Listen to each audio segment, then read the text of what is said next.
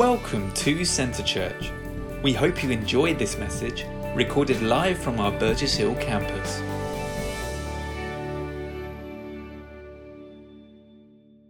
We are back to the series of Jonah, and I'm blessed by this message because it has spoken to me, and it's been the whole series has been, I'm sure you'll agree, um, very deep, and there's a lot to explore in this one small book.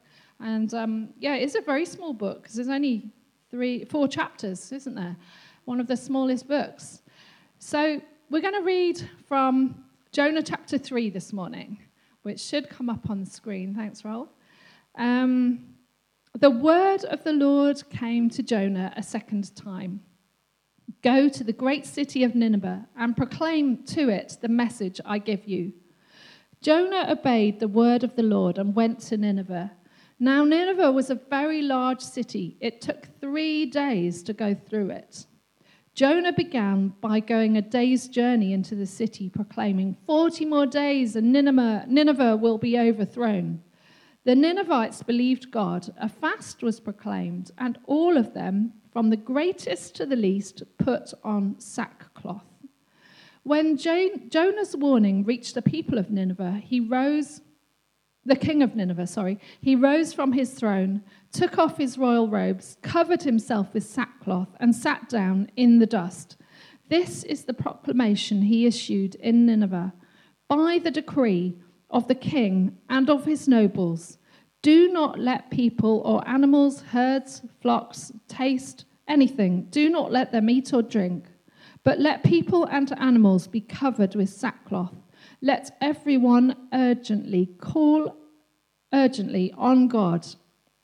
Let them give up their evil ways and their violence. Who knows? God may yet relent and with compassion turn from his fierce anger so that we will not perish. When God saw what they did and how they turned from their evil ways, he relented and did not bring on them the destruction he had threatened. Now, this is kind of a difficult passage in a way because we don't like to hear about the, um, this side of God where people fear his anger, where people worry that they're going to be perished in an instant. It's a difficult thing to talk about in church. And I believe we should tackle these things because the Old Testament is a bigger part of the Bible than the small the, the New Testament, isn't it? There's a lot in there that sets the scene for the New Testament and the way Jesus came, which we celebrated this morning in communion. We celebrated that Jesus came as the great sacrifice to forgive and to enable us to have redemption from all our sins. And this people in Nineveh hadn't had the revelation of Jesus because Jesus hadn't come by then. So, what were they doing? They were following the old law, they were following the old sacrifices, the way that they'd been told through the law of Moses in the Ten Commandments. Moses went up the mountain, he received the Ten Commandments. The Ten Commandments gave 10 laws that were guidance for our living. And um, we may not like it, but there's still something about those 10 commandments that are actually incredibly important in our lives. And we need to come back to that sometimes. I know J. John a few years ago did a great series on the Ten Commandments and um, brought it to life. And, you know, it's a foundation for much of what we should be living like as Christians, the way that we need to follow God. But we have something extra.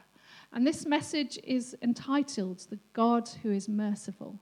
Because we have two things. We actually have God's grace and mercy. Now, I'll just say what those two things are. Let's just define them. So, grace is the fact that someone gives you something that you don't deserve.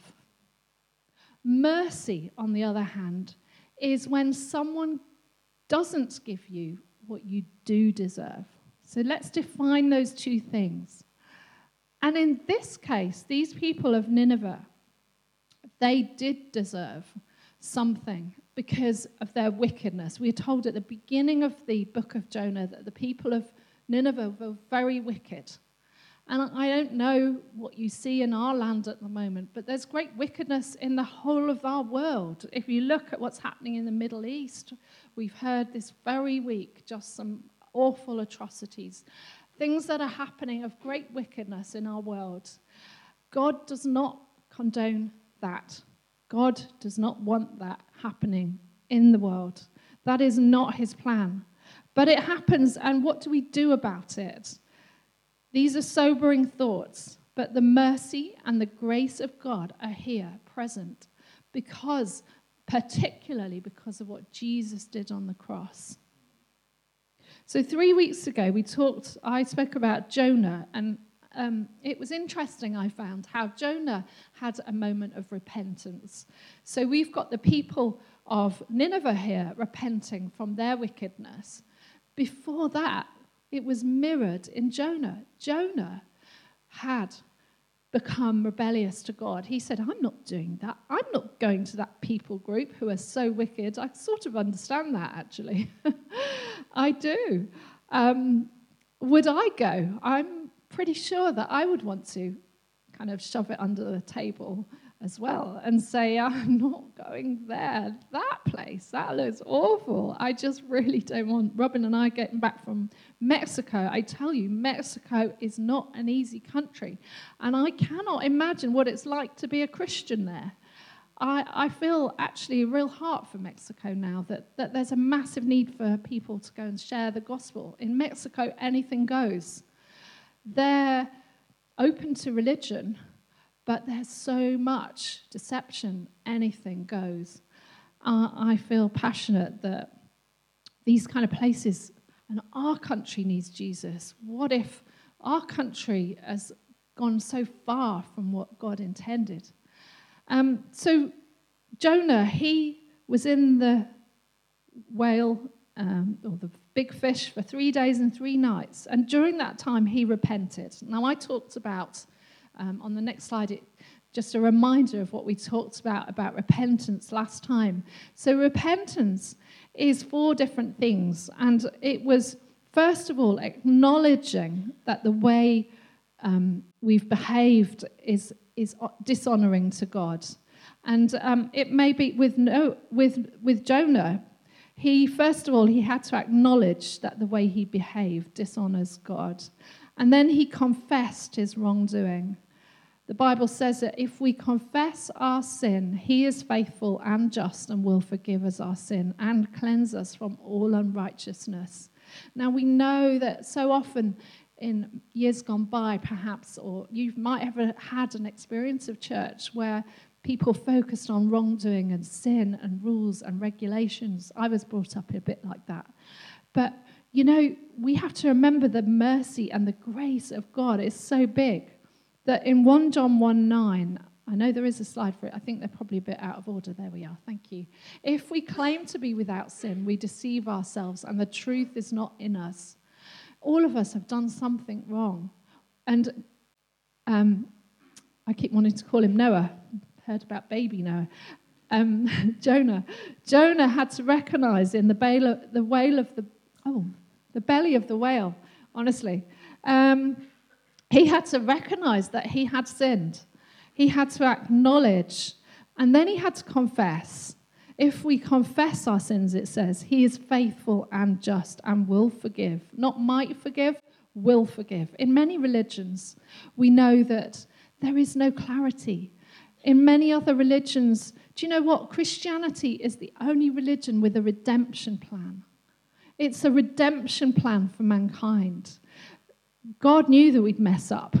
He created a redemption plan. His grace and His mercy are evident in everything He does. But sometimes we can focus too much on sin. And I know that actually, though, we do need to recognize that we've sinned, that we need to repent, um, but that He will, not He might, He will forgive us and purifies us from all unrighteousness. Then, for, thirdly, we need to accept God's forgiveness. If we know that we've sinned, we've come to Him recognizing that we've sinned, and we've believed and trusted in His forgiving power, then we have to accept, thank you, God, you've forgiven me. And then commit to change. Repentance is about committing to change. And here we have a people group who they mirrored what Jonah had done. I think it's on the slide back again. We're going back to where it says um, collective repentance. So here we have the people of Nineveh. They repented collectively as a people. And I'm just looking at the world today and thinking about things that have happened in history, how collective repentance is incredibly powerful. And at this particular point in history, when Jonah came and spoke to the people, it completely changed the course of the people of Nineveh. This city of wickedness completely changed. And we hear what they did. They put on sackcloth, they fasted, and they called the king called everyone to call upon God urgently to give up their evil ways, to give up their violence. Who knows, he said, God may relent and have compassion. And he did. God did just that. He relented. His grace was poured out upon them. His mercy was poured out upon them, and what was going to happen to them did not happen. He withheld his judgment upon them because they repented. God is a God, a God of mercy, God is a God of grace. So there's something powerful about collectively coming to God in repentance and humility. I, don't know if you remember those videos a while back.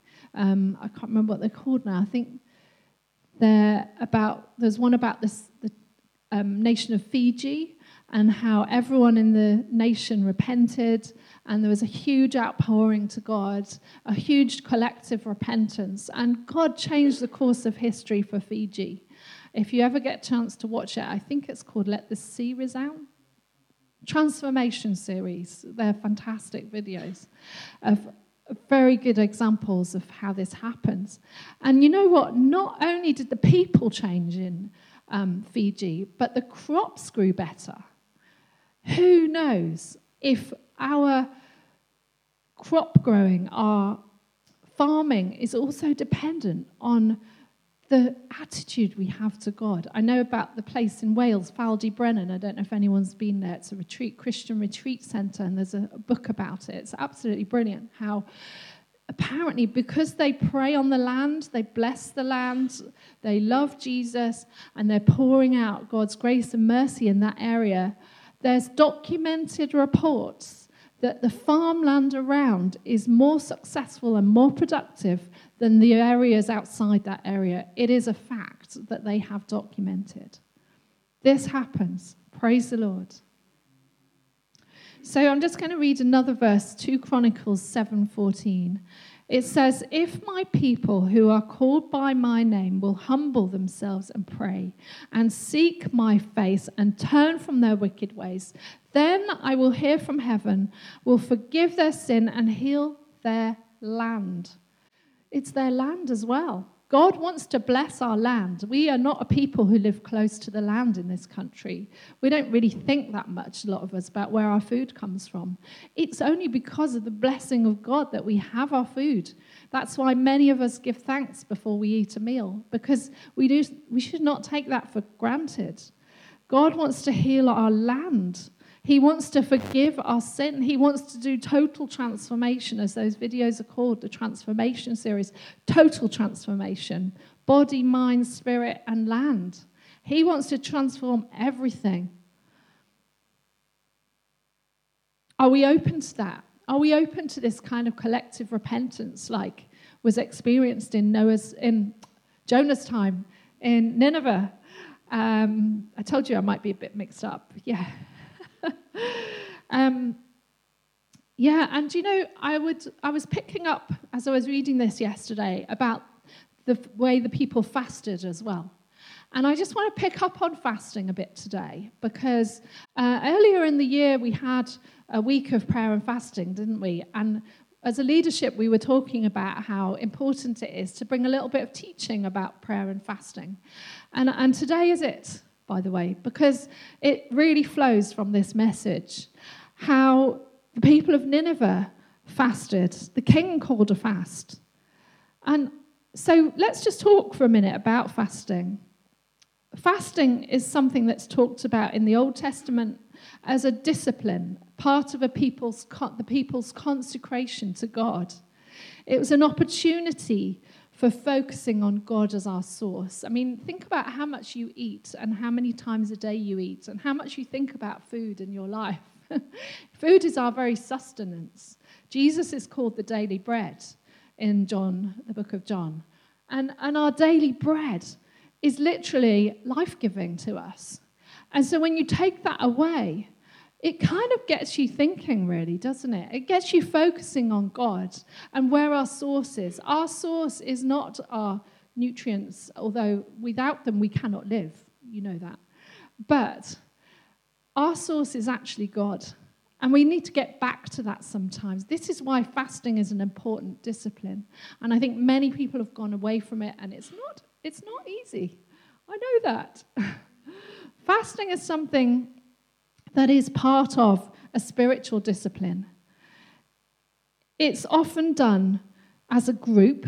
We did it as a group to show a commitment to repentance. And then when Jesus came, he models it in the New Testament. Jesus did 40 nights, 40 days and 40 nights fasting. And it was an important part of worship in the early church. If you read the book of Acts, good thing to do. Read the book of Acts regularly. It is so inspiring. The Acts of the Apostles, they were often fasting. They fasted to um, prior to choosing a new leader, which is exactly what we're doing at the moment we are about to launch a um, program, uh, uh, um, adverts, and it's a program of um, recruitment.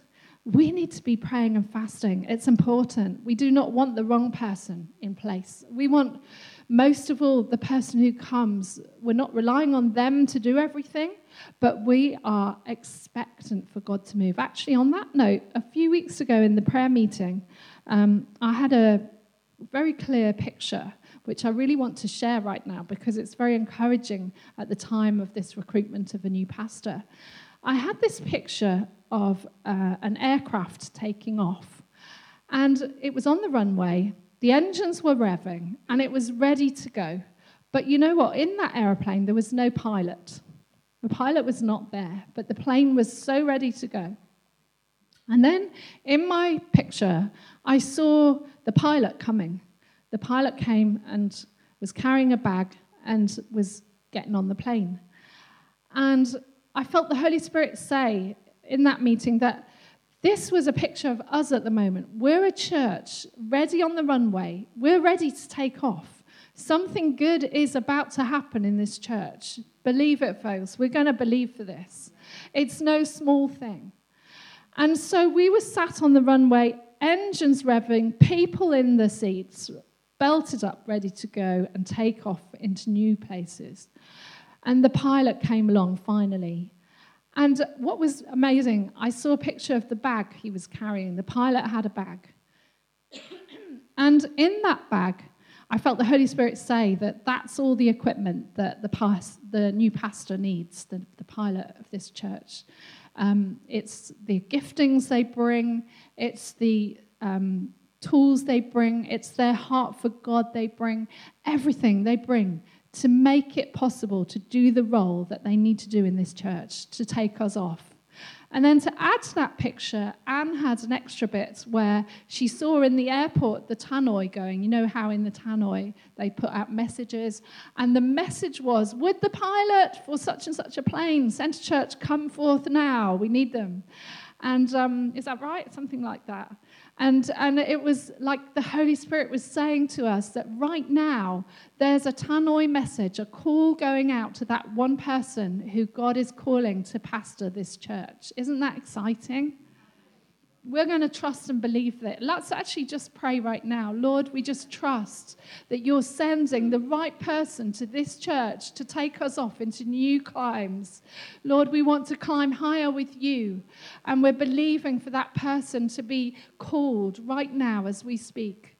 And we thank you, Lord, that you've, you've got the right person in mind with the right bag of equipment and giftings. Amen. So these people of Nineveh, they came collectively and they fasted. And so let's just think a bit more about fasting. The Bible says um, several things about fasting. On the next slide, we've got three main points really. the Bible says it's not to be done boastfully, it's between you and God. Whilst I say that fasting is done collectively, it is, and it's an important part of it. But also, it's a, it, it is about you and God. It's not to be something you boast about. Jesus criticized people in the New Testament, Matthew 6, 16 to 18. I'll leave that, that's up there. Um, when you fast, do not look somber as the hypocrites do, for they disfigure their faces to show others they are fasting. Truly, I say to you, they have received their reward in full. And I think in this country, that would not happen. Um, most people are not going to put on sackcloth when they fast. But in those days, that would be what happened. And it made it look oh, obvious that they were doing it for their own glory. We are fasting for God's glory, not our own. It's between us and God. And it's, it's not about being hyper spiritual. If anyone um, talks about them fasting for 30 days. Oh, good on them. You know, I couldn't do it, but um, maybe I could. Maybe I could. God gives the grace. But um, it's about doing it between you and God. It's also not to be done as a ritual, it's a heartfelt desire to see change and surrender. Joel chapter 2, verse 12 says, Even now declares the Lord, return to me with all your heart, with fasting, weeping, mourning. Rend your heart, not your garments. Return to the Lord your God, for he is gracious and compassionate, slow to anger and abounding in love, and he relents from sending calamity. That's about his grace, isn't it? Um, his mercy, sorry, his mercy is where he doesn't send what he should have sent because people deserve it. Grace is where he gives you freely of his rewards when you don't deserve it. He gives, he's a God of grace and mercy. So, that second point, it's heartfelt surrender. It's an opportunity for heartfelt surrender, humbling ourselves. It's very humbling not to depend on food. It's very humbling when you are recognizing that God is your source, that your nutrients that you're taking into your body might normally be your source. And everyone in uh, every scientist will tell you that you cannot not eat. But we know that God is our source. We are using this time as a total dependence on Him. And thirdly, it comes with petitioning God. So those people, um, Ezra chapter 8, verse 23, in the book of Ezra, it says, So we fasted and petitioned our God about this, and he answered our prayer. If you want to look up that passage or any of those passages and just do a little bit of a study, it might be helpful. They were petitioning at the same time, as were the people in Nineveh. They were petitioning God to give grace and mercy. And he answered our prayer, it says in Ezra 8, verse 23. So, you know, we are fasting because we're humbling ourselves, but we're also fasting and at the same time petitioning to God for a particular thing. Maybe um, a particular thing in your life that you're struggling with. Recently, Robin and I have, have had a day a week fasting about a particular thing in our lives that we wanted to see a breakthrough in. And so we decided that one day a week we'd fast. And, and so that was powerful. And I believe it did change the situation, it prepared us for something. And, and this is what God does as we fast. There's another point relating to the first point, actually, that I haven't mentioned. Isaiah 58 talks a lot about fasting. And um, it talks about how people fasted and were using it as part of their spiritual ritual, but not actually regarding the poor. And so God challenges us that whilst it is a very important spiritual discipline to fast, at the same time, our actions are needed as well. Isaiah 58 says, is not, is not this the kind of fasting I have chosen? To loose the chains of injustice, untie the cords of the yoke, and to set the oppressed free and break every yoke, So, you know, at the same time as fasting, God's very practical. He's a practical God. He doesn't want us to go into our closet and be hyper spiritual Christians who fast and sing and worship all day. At the same time, it's hugely important to God that we meet the needs of the unjust situations around us. And so I just want to emphasize that. There's a great book on fasting. Last time I spoke, I recommended a book about the awe of God by John Bevere. This time, which I really recommend, God's really doing a, a process in me of bringing me back to the awe of God. And this time, I'm recommend, recommending a book about fasting called uh, The Hidden Power of Prayer and Fasting by Mahesh Chavda. I honestly recommend this book. It's very powerful if you want to read about fasting. Um, it really did impact me powerfully many years ago when I read it, and it's still in print today. So just I checked that yesterday. Um, just a few practical tips about fasting. Uh, I think I don't know if they're on a slide, probably not so we need to consider health issues. I would, I would be remiss if I didn't mention these things. If you are embarking on fasting, consider health issues. If you're diabetic or if you're pregnant, breastfeeding, or other health conditions, check with your medical practitioner. Um, make sure that you're confident that this is something that your body is able to deal with. Having said that, we have a miraculous God. In this church, we believe in the miraculous healing power of Jesus. And so there are times where God can miraculous and does miraculously help out in these situations. Um, fasting in the Bible generally meant from food, but we know Daniel, he fasted from meat and choice foods. So Perhaps for you, fasting doesn't look like totally stopping food. For you, fasting might look like going on a vegetable diet, being vegan for a, a, a while. And, and maybe that's part of your fasting. Or maybe fasting from TV, fasting from social media, fasting from something else that holds you back. What is it that has held you? What is it that you're dependent on? Because this is about learning to depend on God. It's about humility, as I mentioned earlier, our humbling ourselves before God. Fasting is basically a process of humbling ourselves before God. It's an opportunity to say, okay, I won't let that thing, whatever it is food, television, social media hold me back. Remember that when you're fasting, you don't just um, create more time in your life. You know, food takes a long time in life, I find. Preparing it and eating it can take anything from 30 minutes to two hours, or maybe you take longer. I don't know. And so remember that that time that you would have eaten, that you would have cooked food, would be a time where you could come before God, swap it out, come before God, speak to Him, come in that petitioning um, humbling attitude. First of all, humbling yourself. Secondly, petitioning for whatever it is you're coming to God specifically for. Or maybe you're not coming to Him for anything specific. It's okay.